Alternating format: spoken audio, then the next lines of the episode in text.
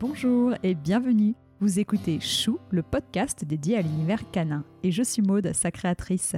Mon objectif, c'est de vous apporter un maximum d'informations concrètes, précises et fiables sur l'univers du chien. Pour ceci, j'invite à mon micro deux fois par mois un particulier ou un professionnel pour découvrir de nouvelles races de chiens connues ou plus confidentielles, pour qu'ils nous confient leurs expériences vécues toujours passionnantes et enfin qu'ils nous partagent de bons conseils et leurs coups de cœur. J'espère que chaque épisode vous permettra d'en apprendre davantage et participera à nourrir votre réflexion sur le monde canin. Et surtout, n'hésitez pas à m'envoyer vos commentaires et à me contacter sur Facebook ou Instagram, chou, c h u -U, podcast. C'est l'histoire d'une jeune étudiante qui voulait un chien pour colocataire. Déjà enfant, son jouet préféré était un chien. Un chien en bois sur roulette, elle l'adorait. En grandissant, son désir d'adopter un chien grandit également, mais jamais elle ne réussit à convaincre ses parents d'en adopter un.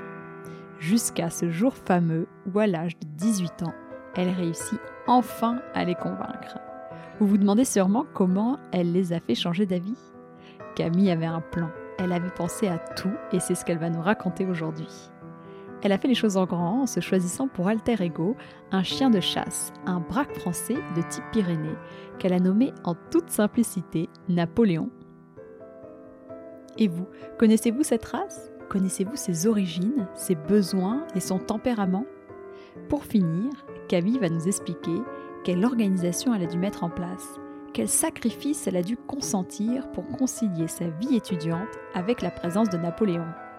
Pour Camille, c'est jamais sans mon chien, même en voyage, et elle l'embarque dans sa prochaine aventure pendant deux ans à l'université en Suède, à l'extrême nord du pays, à la limite de la Laponie. Moi c'est Camille, j'ai 23 ans et je suis étudiante en écologie et je suis parisienne. Euh, j'habite dans le 15e, dans mon appartement familial.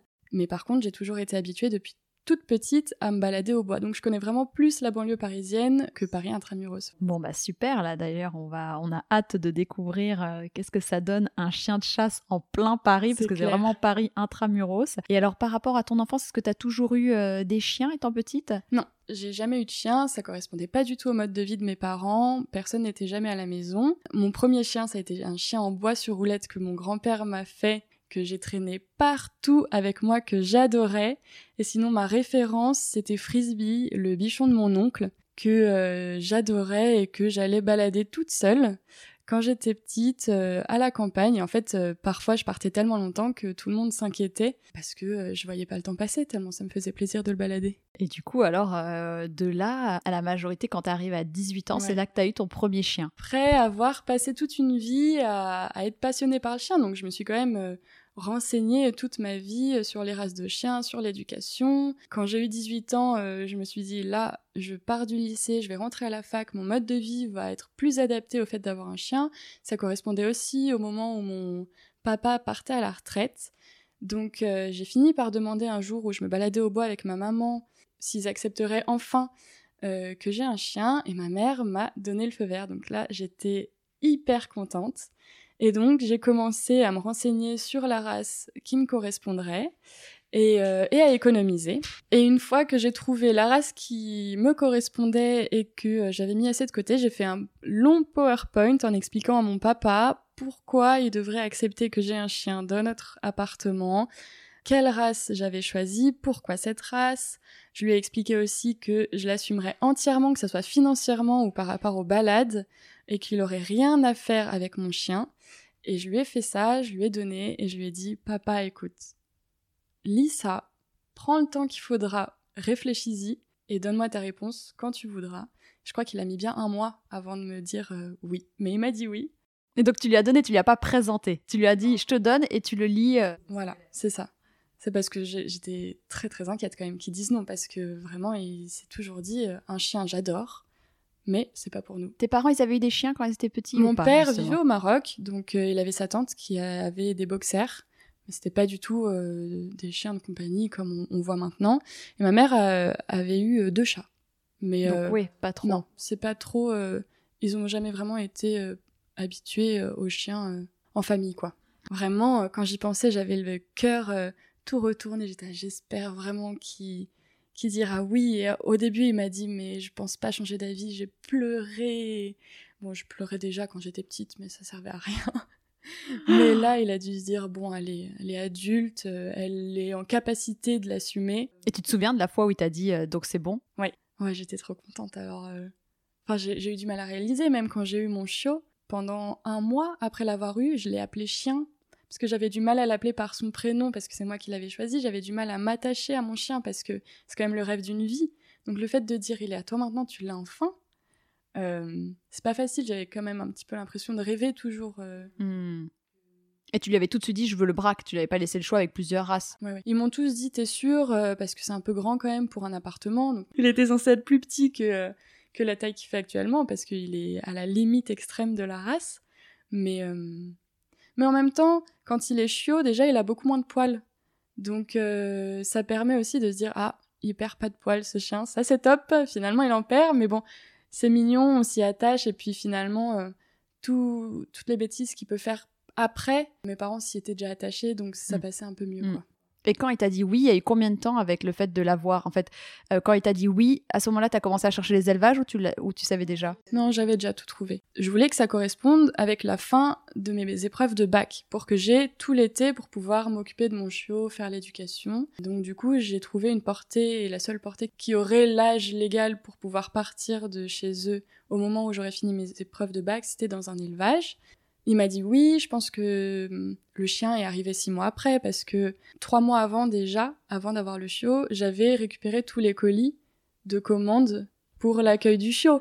Donc moi, j'étais au taquet, j'étais organisée, j'avais tout ce qu'il fallait et il suffisait plus que hum, je passe mon bac et une fois le bac passé, hop, j'ai récupéré mon chiot qui d'ailleurs du coup est resté un peu plus longtemps euh, chez l'éleveur juste pour me permettre de passer mon bac euh, tranquille.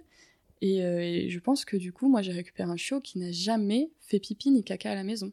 Parce que je l'ai eu à 3 mois et 10 jours. Est-ce que c'est toi qui l'as choisi ou est-ce que c'est l'éleveur qui, qui, a choisi le chiot qui tirait? C'est moi qui l'ai choisi, mais euh, le problème, c'est que je l'ai choisi à la naissance. Je suis allée le voir à la naissance. Et comme j'ai été la deuxième à faire une réservation sur la portée, j'ai eu le droit au deuxième choix. Donc la personne qui a réservé avant moi est venue choisir a choisi et puis après c'était à mon tour.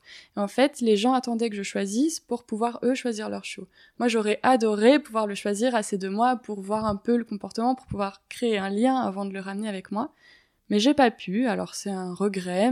Ouais, je comprends. Ouais, c'est parce que souvent les éleveurs connaissent bien leur chien et moi je trouve ça bien et j'en ai entendu pas mal comme ça où finalement l'éleveur choisissait le chiot pour aussi sa famille en fonction du mode de vie de la personne et un peu plus tardivement parce que quand ils viennent de naître, on peut pas savoir. Oui, ils viennent de naître, on peut pas. Bah du coup, moi j'ai choisi euh, à l'esthétisme en fait. J'ai choisi les chiens qui avaient le moins de grosses taches parce que je trouvais ça plus esthétique d'être moucheté et de ne pas avoir des grosses taches marron. Alors en plus, il avait une petite couronne sur le, la tête quand il était chiot. Je me suis dit, ça va très bien correspondre à Napoléon. Et mâle et femelle, comment t'as choisi? Je sais pas pourquoi, je voulais un mâle. Je prendrais plus un mâle. Je prendrais une femelle parce que je pense que c'est un tout petit peu plus calme. Mais, euh, mais j'ai toujours voulu un mâle, alors euh, je me suis pas posé de questions. Comment tu t'étais renseignée pour savoir la race qu'il te fallait? Euh, J'ai fait un travail qui était très long. Déjà, je savais que je voulais un chien de chasse, et pas un chien de berger. J'ai toujours été attirée par l'allure du chien de chasse et le comportement. Et comme depuis toujours, j'adore les chiens, j'ai toujours eu des livres sur les races de chiens. J'ai commencé à euh, prendre tous les groupes de, races de chiens et à regarder les races une par une et à regarder euh, celles qui me plaiseraient le plus. Donc je voulais un chien qui était pas ce qu'on appelle un petit chien, mais pas un chien trop grand non plus pour que ça passe euh, un petit peu partout, dans le métro, dans le train. Je voulais un chien euh, à poil court parce que c'était plus facile d'entretien. Et à cette période, je me suis aussi dit que ça serait chouette d'avoir un chien de race française. Parce qu'il y a tellement de races qui existent en France que euh, je pouvais déjà me débrouiller pour trouver une race de chien qui me plairait dans les chiens de race française. Donc j'ai parcouru les chiens du groupe 7 qui est les chiens d'arrêt, chiens de chasse d'arrêt. Et je suis tombée sur le braque français type Pyrénées. Et je me suis dit, c'est le chien qu'il me faut, euh, ça correspond, il a une allure qui me plaît, il est vraiment beau. Coup de cœur. Ok, donc en fait, en regardant toutes les races, t'es arrivé euh, au braque français. Est-ce que tu peux justement maintenant nous le, nous le décrire physiquement? Alors du coup, c'est un chien d'arrêt du groupe 7, donc d'arrêt continental. Il y a deux variétés, donc le type Pyrénées, qui est plus petit et plus euh, léger, au niveau de l'allure que le type Gascogne qui est plus grand. Et il est tout en muscles, donc vraiment, donc pas un pet de gras, il est très long sur pattes. Euh, on voit vraiment bien la courbe un peu comme un lévrier, mais un peu plus robuste quand même que les lévriers. Il fait une vingtaine de kilos, entre 47 et 58 euh, cm au garrot. Assez élancé, oreilles tombantes. Il y a plusieurs couleurs. Le mien est blanc moucheté avec la tête toute marron, mais ils peuvent être euh, marron moucheté en blanc ou blanc avec des grosses taches marron. je rajoute qu'il a aussi le poil ras et euh, vraiment très fin. Donc c'est des chiens qui ont tendance à avoir froid Bon, on peut dire que les chiens de chasse sont robustes, en fait, pas forcément. Et euh, comme il a très peu de poils sur le ventre, euh, dès qu'il fait froid, il tremble, dès qu'il pleut, il tremble. Donc, un chien qui a tendance à avoir froid. Ouais, donc il faut une, petite couverture, comme j'ai vu qu'il avait. C'est vrai que je pensais pas à ça forcément pour ces chiens-là, mais donc c'est important à, avoir en tête. Euh, donc ça, euh, très clair, je pense qu'au niveau du, physique. Et alors maintenant, est-ce que tu peux nous en dire un peu plus sur ses origines? On sait qu'il est français, mais bon, j'aimerais bien en savoir un peu plus. C'est une très jeune race en fait qui a été créée en 1950. Donc c'est très très récent et homologué par la FCI en 1988. Donc comme c'est un type pyrénées, on se doute que c'est originaire du sud-ouest de la France. Euh, et il descend du braque ibérique, qui n'existe plus maintenant. Donc en 1950, il y avait plusieurs variétés. À cette époque, on parlait du, du braque tarbais et euh, du braque cotteret, donc qui sont des villages situés dans les Hautes-Pyrénées. Et petit à petit, ils ont cherché à avoir un chien plus petit, aux formes plus légères. Et du coup, c'est dans les années 70 que sont arrivées les appellations spécifiques, donc le type Gascogne pour le chien du modèle ancestral, je dirais, et Pyrénées pour le modèle plus raffiné. Ok, très clair. Et chien d'arrêt, peut-être qu'on peut préciser, qu'est-ce que ça veut dire aux auditeurs? Donc ça veut dire que c'est pas un chien qui va chasser du gros gibier, c'est uniquement dédié à la volaille, aux, oiseaux. Euh, et son type de chasse, ça va être euh, une chasse qui est très rapprochée du chasseur. Donc en fait, euh, il va pointer. Dès qu'il va sentir la présence d'un oiseau dans les, forêts ou dans un champ, il va s'arrêter, le nez face à l'oiseau et une patte avant lever la queue, le dos en fait très droit. Et une fois que le chasseur se sera rapproché et lui aura donné l'accord, il va effrayer l'oiseau, l'oiseau va s'envoler, chasseur va tirer, l'oiseau va tomber, le chien va aller le chercher et le rapporter. Et du coup, c'est des chiens aussi qui sont extrêmement doux dans leur mâchoire. Ils ont des dents par rapport à leur taille qui sont vraiment toutes petites parce qu'il ne faut pas abîmer l'oiseau et donc, euh, moi, il est, extrêmement, extrêmement doux. Avec tout ce qu'il prend, on peut lui sortir de la gueule, il va jamais fermer. Euh, vraiment, j'ai jamais vu un chien. Et il a même pas de force dans la mâchoire ah, du tout. C'est incroyable. Ouais, c'est hyper impressionnant. Je compare souvent avec le teckel d'une amie qui a des dents presque aussi grandes que les dents de mon chien. Alors que euh, il est beaucoup, beaucoup plus petit que mon chien c'est hyper impressionnant. Ah ouais, dis donc, bah ça je ne le savais pas, donc euh, très bon euh, à savoir. Donc pour les origines, on a bien compris maintenant d'où il venait. Et alors, est-ce qu'on peut parler un petit peu de son, de son caractère alors? Ouais, donc un chien très pot de colle à la maison, extrêmement doux, comme je disais, calme à la maison si on l'éduque à être calme. S'il comprend que dehors on court, s'il se dépend suffisamment, parce que c'est un chien extrêmement sportif, il peut être très calme à la maison et donc du coup extrêmement attaché à ses maîtres aussi. Euh, il va avoir parfois des tendances de berger quand on se balade à plusieurs, si on fait plusieurs groupes, il va pas aimer. Il va faire des allers-retours vers les groupes à couiner. Euh, si je me sépare de quelqu'un avec qui j'ai commencé une balade, euh, il va pleurer. Donc très attaché au groupe avec lequel il vit. Et il croit aussi qu'il est petit chien. Donc quand je vais au café avec des amis, quand j'allais, Euh, il va vouloir se coucher sur moi. Il va pas rester au sol, il va s'asseoir sur moi, comme si c'était un chihuahua qui pouvait se mettre sur mes genoux, quoi. Alors qu'il fait quand même 20 kilos. c'est, vraiment Mais j'avais entendu que c'était des chiens qui étaient très, très, très euh, affectueux avec les enfants qu'ils adoraient les enfants. Ah oui. Du coup, il est assez patient. Oui. Et donc, c'est un, formidable chien de famille. Oui, totalement. Moi, j'ai fait des babysitting avec des enfants euh, qui habitent euh, dans mon immeuble, où je baladais les enfants en même temps que mon chien, et il lançait la balle. Euh, si l'enfant attrape la balle avant Napo, Napo va pas aller chercher la balle. Ils ont tiré les pattes plusieurs fois après, j'aurais clairement fait comprendre qu'il fallait pas faire ça parce que même s'il est patient, ça peut lui faire mal. Mais il dit rien. Au pire des cas, il va me regarder du genre, euh, s'il te plaît, dis-leur d'arrêter. Mais c'est tout, c'est tout. Et j'ai un moment eu une expérience où j'ai eu hyper peur. Je me baladais au parc de Versailles et Napo était détaché, mais c'était en plein été. Il faisait beau, donc il y avait énormément de monde. Et je lui ai lancé la balle et c'est arrivé au pied d'une petite fille qui apprenait à peine à marcher. Donc tu sais, elle tenait pas encore très bien sur ses pattes, enfin sur ses pieds. elle s'est agenouillée pour prendre la balle. Napo a foncé vers la petite fille. Je me suis dit, c'est pas possible, là, ça va être la catastrophe. Il va attraper la balle alors qu'elle a déjà la balle dans les mains. Il va la bousculer, elle va tomber, elle va pleurer, ça va faire une crise pas possible. Il a vu que la petite fille avait la balle dans la main, il s'est stoppé net et il a plus bougé du tout. Et la petite fille s'est relevée en s'accrochant au chien. Et il a attendu qu'elle lâche la balle, il a pris la balle et il est revenu, mais il a été d'une douceur alors qu'il n'est pas habitué à être à côté des enfants et pourtant c'est naturel. Il, a dû comprendre qu'un enfant c'était pas un humain adulte et qu'il fallait se comporter beaucoup plus calmement. Souvent ils le sentent. Hein. Moi aussi, avec les enfants, il est beaucoup plus euh, calme. Si un enfant tient la laisse, typiquement, il va marcher tout doucement. Mais j'ai remarqué que euh, les, mm, les pointers aussi, que les pointers que je connais, ils sont extrêmement doux. C'est ce qui m'attire énormément, c'est cette subtilité. Quoi. En même temps, en effet, ils peuvent courir hyper vite. Enfin, tu te dis à l'extérieur, c'est des chiens quand même, c'est des bêtes de course, quoi. Et en même temps, tout en subtilité quand ils sont auprès de toi, quoi. Exactement, oui. Et donc, au niveau du caractère, est-ce qu'il y a autre chose? Est-ce que c'est un chien euh, qui va alerter ou garder la maison? Alors oui. En tout cas, moi, dans Paris, quand il regarde par la fenêtre, s'il y a un chien qui passe, ça va l'énerver. Il faut, il va aboyer, même si c'est ses copains.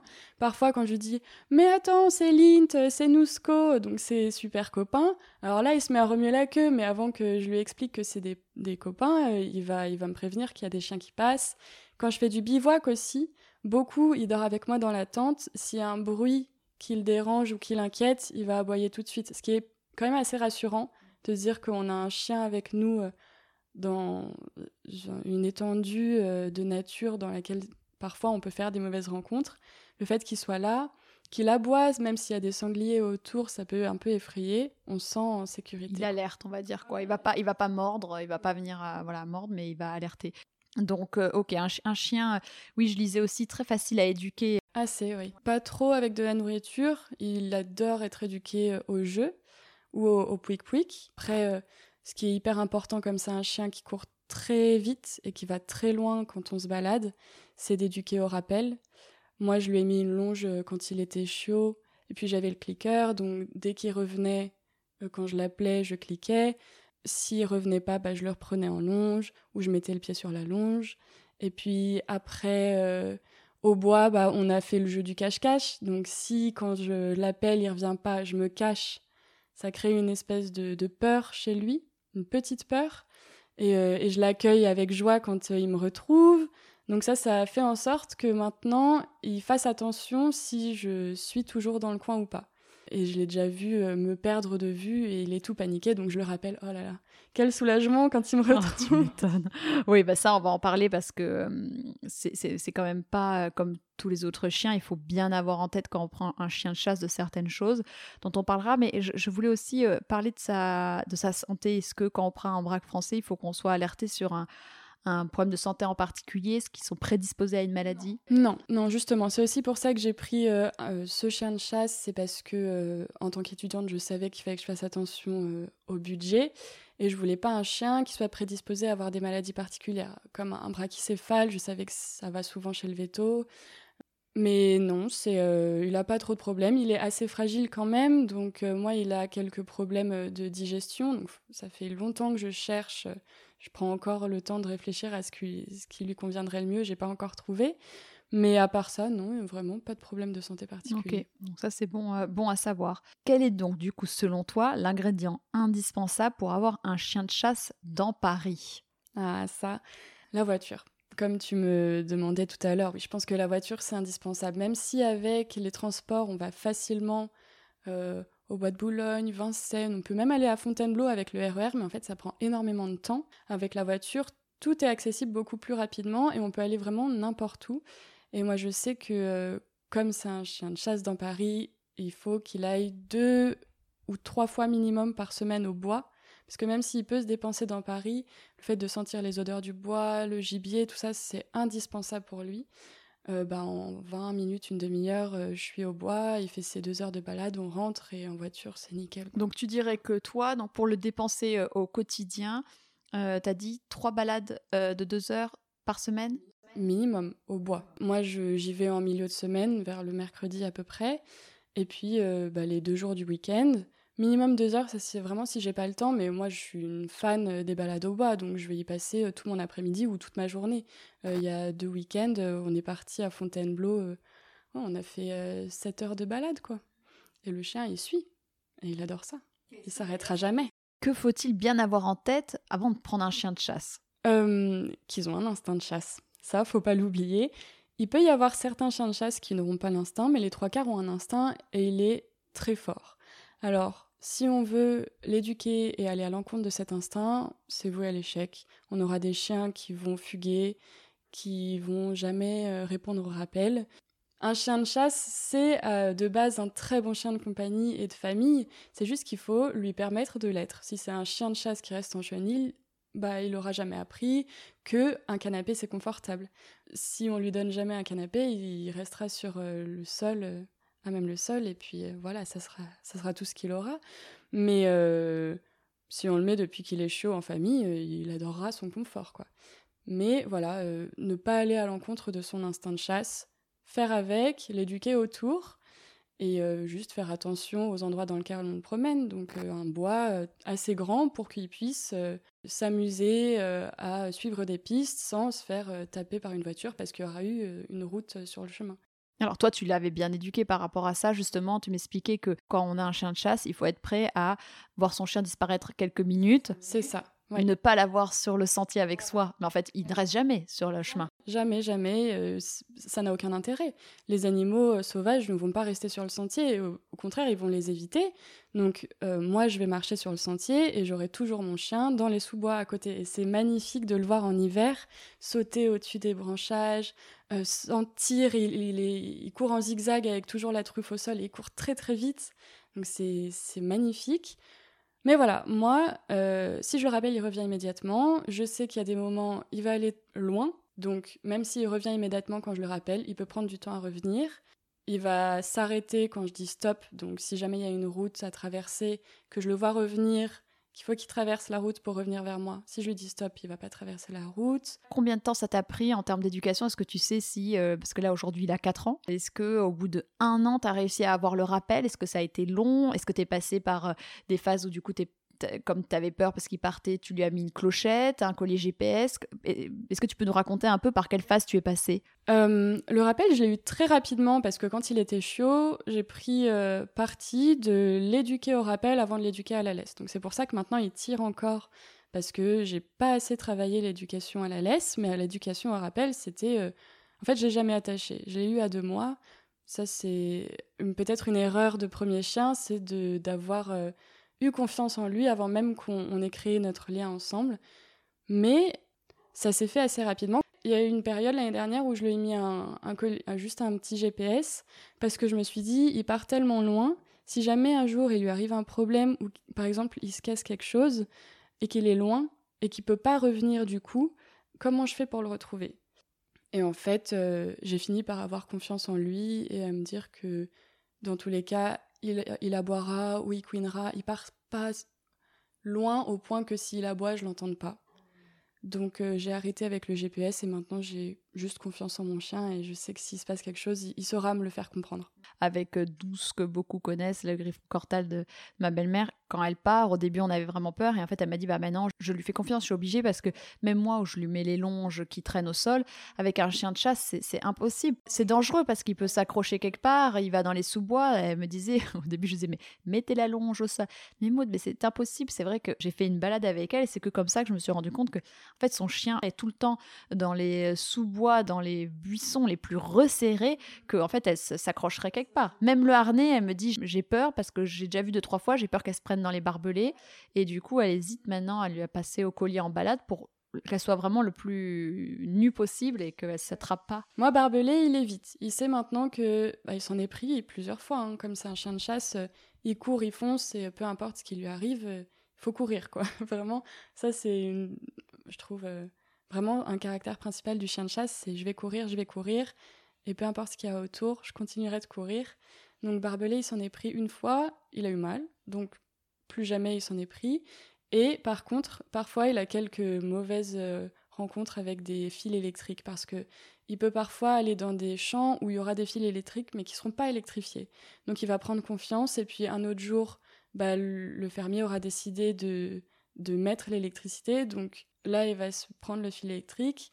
Alors il va hurler de douleur et le reste de la balade, en fait, il va rester à mes pieds parce qu'il aura eu peur, je bah, pense. Donc du coup, euh, comme je suis son référent au niveau de la sécurité, il va rester euh, le temps de se calmer euh, à côté de moi. Mais bon, il faut aussi faire le deuil d'un chien qui n'aura pas de blessure.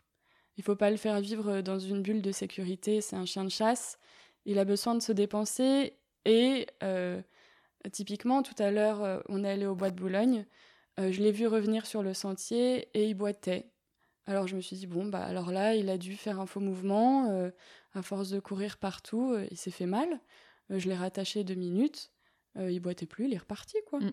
Oui, c'est ça, il revient vers toi dès qu'il a mal ou il a eu quelque ah chose. Oui, oui, oui, toujours. Mais et les fils électriques, s'en est pris combien? Trois fois en quatre ans. Ce qui est pas tant que ça, finalement. Dès qu'il se passe quelque chose d'inhabituel, une peur, un gros chien qui passe, il est pas à l'aise, il va revenir vers moi, je suis vraiment son référent. Et ça, c'était vraiment quelque chose qui était important pour moi. C'est que si on veut avoir un chien en liberté, euh, la moindre chose qui lui fait peur, il vaut mieux qu'il vienne vers moi plutôt qu'il s'enfuit je ne sais où. Euh.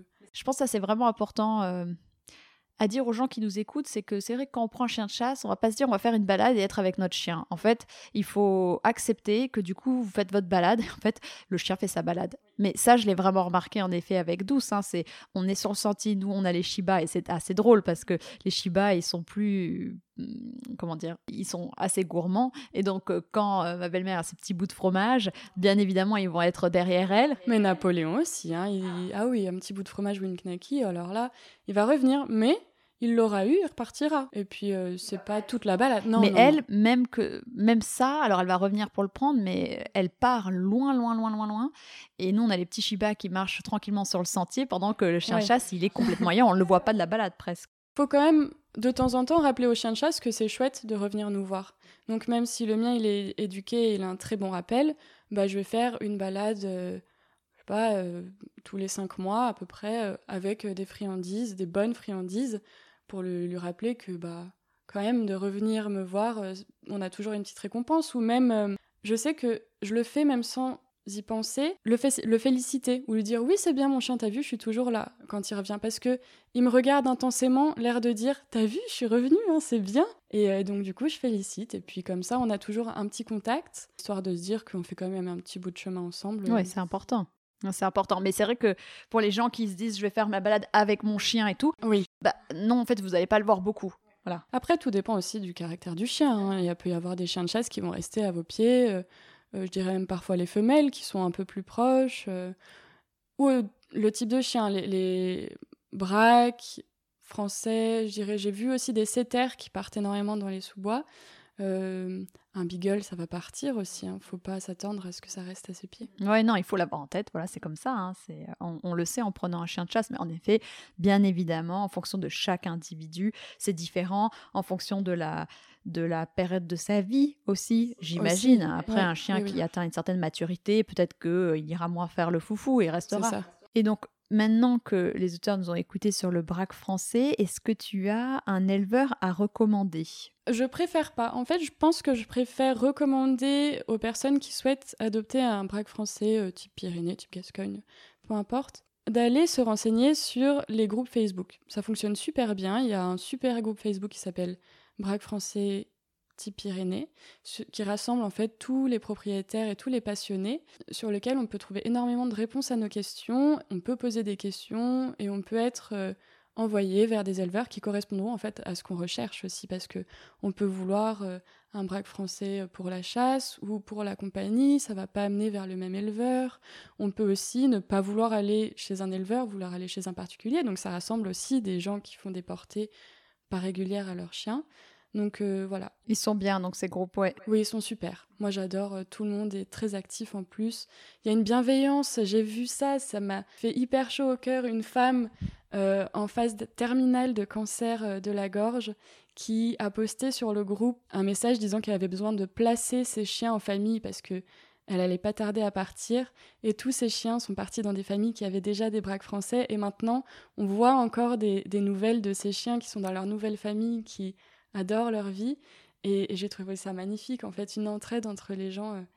Mmh, oui, c'est rare. Et puis, c'est assez rare pour le dire parce que euh, souvent dans des groupes Facebook, j'ai aussi entendu bon, les gens qui se tiraient dans les pattes. Donc, je pense que c'est vrai, ça dépend aussi des races. Ok, donc euh, ça, on, le note.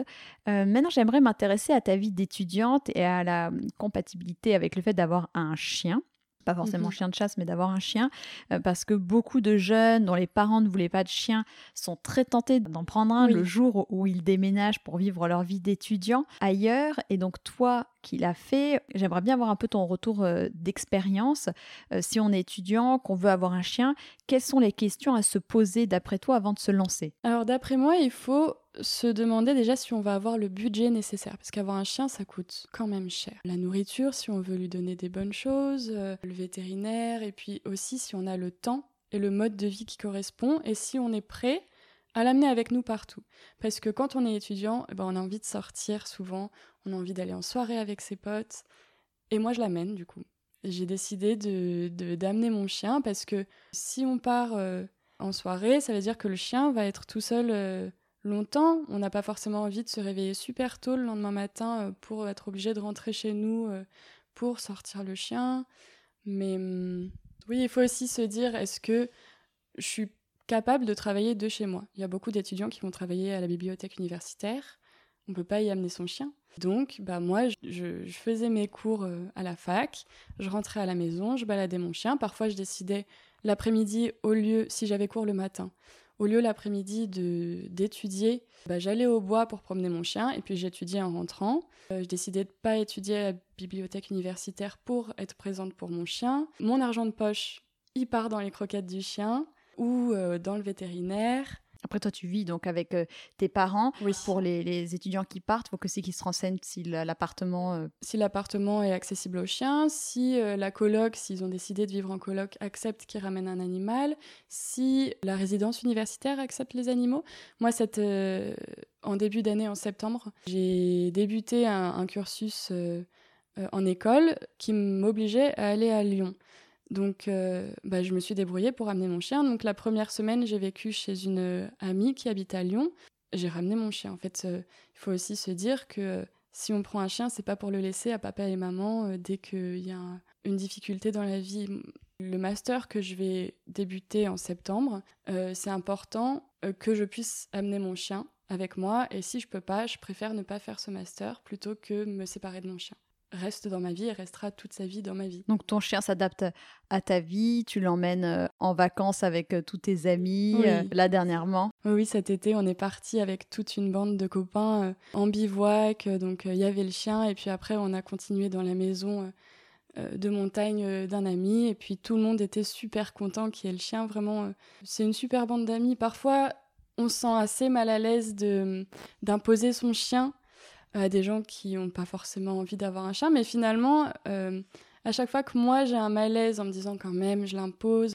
Cet été en bivouac, on voulait au début aller dans une, euh, une réserve, sauf que les chiens n'y étaient pas euh, acceptés. Donc du coup, là j'ai été assez malaise. Je me suis dit, ah bah mince, est-ce que mes amis vont pas pouvoir passer les vacances qu'ils avaient envie de passer à cause du fait que j'impose mon chien. Et finalement, ils ont dit, mais c'est pas grave, on va trouver un autre itinéraire. Ils sont vraiment hyper ouverts sur le fait que le Napoléon fait partie de la bande de copains et si on doit s'adapter, eh ben on s'adaptera parce que franchement, ils l'adorent et ils sont super contents de l'avoir avec eux. C'est un peu la mascotte, quoi. Vous avez fait du train euh, de nuit, non? On a fait du train de nuit, ouais, avec le chien. Et, Alors j'ai la chance d'avoir un chien qui s'adapte partout, quoi. Vraiment. Euh, bah, il me suit. Comme il a été habitué depuis tout petit à me suivre partout, euh, on a fait du train de nuit, on a fait euh, bah, du coup plus de 10 heures de trajet. quoi. Le chien, euh, de temps en temps, on faisait des arrêts en gare, bah, il allait faire pipi, et puis à la fin du trajet, il a fait ce qu'il devait faire.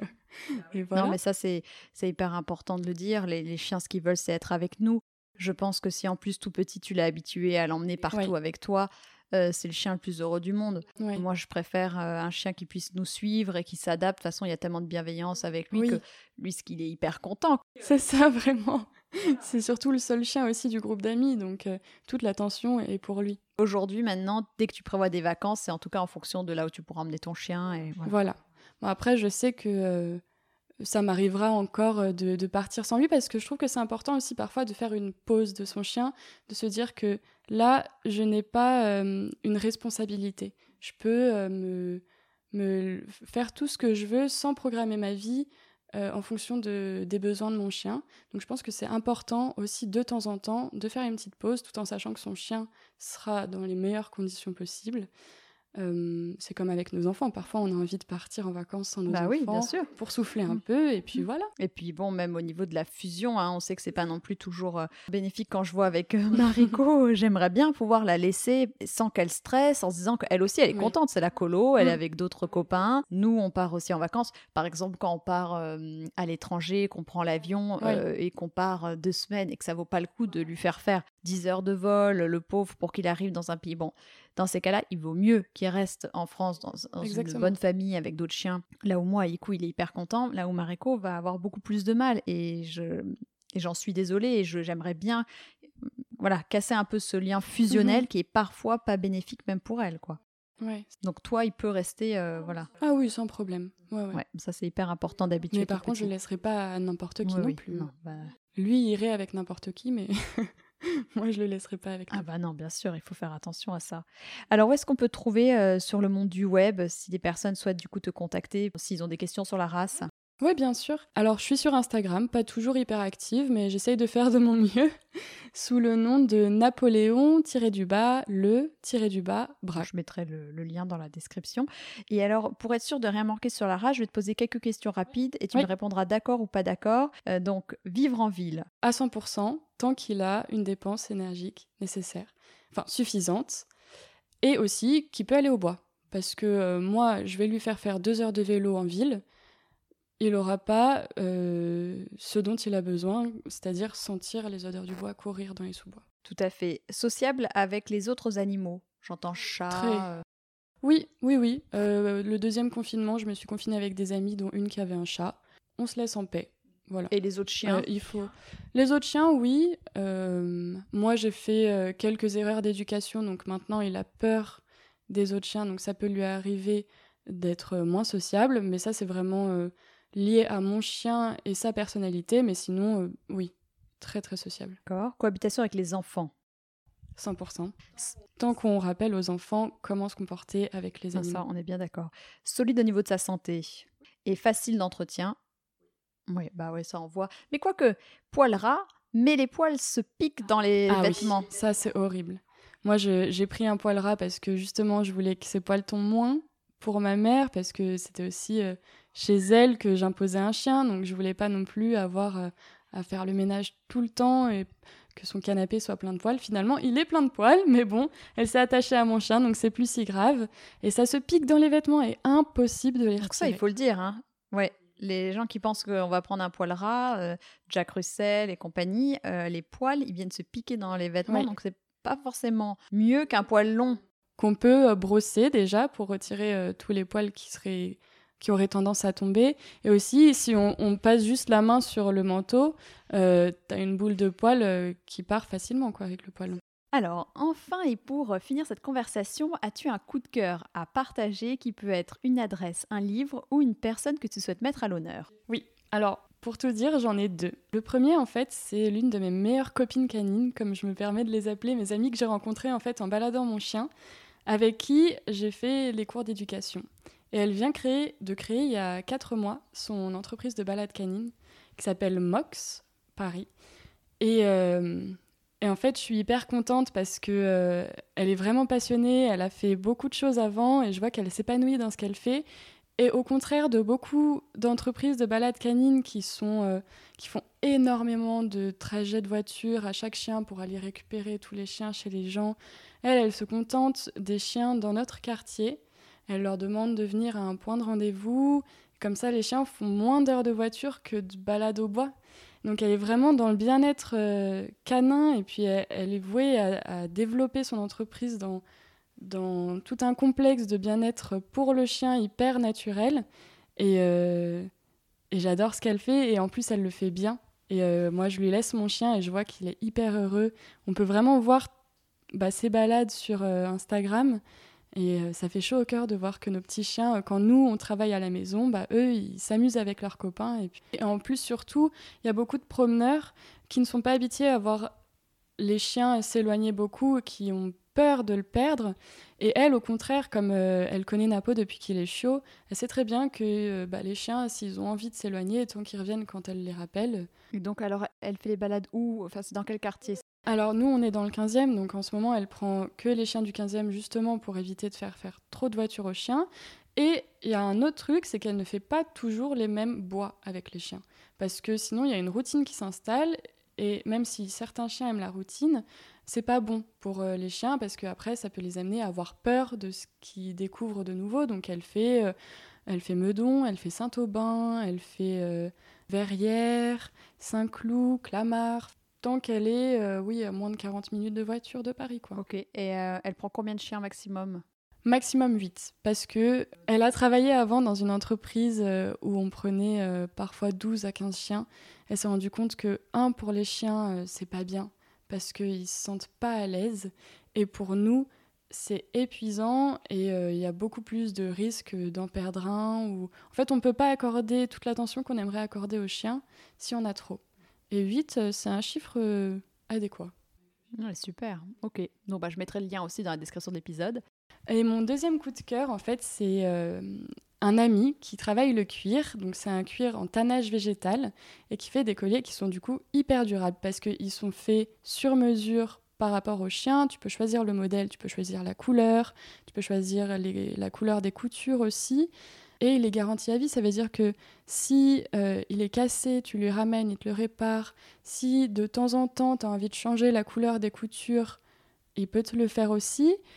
Et du coup, ça permet d'avoir un seul collier pour le restant des jours de ton chien et de pas surconsommer, pas acheter euh, trois colliers par an parce qu'ils sont euh, à 10 euros peut-être, mais pas du tout de bonne qualité. Et en plus, c'est des très jolis colliers. On le voit et je mettrai des photos, il est, il est magnifique. Donc, c'est vrai que c'est très intéressant parce que du cuir en tannage végétal, c'est euh, assez rare. Le tannage, c'est souvent assez chimique. Donc, euh, c'est hyper intéressant, super. Bah, ça, c'est vraiment une bonne adresse. Oui, puis c'est aussi assez éco-responsable parce que du coup, euh, on achète moins. Et puis aussi, c'est fait dans l'appartement de mon ami. Vraiment, bah, c'est à Saint-Cloud, donc c'est juste à côté. On va le chercher nous-mêmes y a pas, c'est pas fait au Canada, quoi, par exemple. Ouais, c'est super. Bah, merci beaucoup pour euh, cette adresse. Je te remercie, Camille. Merci à toi. Ça me fait plaisir de pouvoir parler de mon petit chien.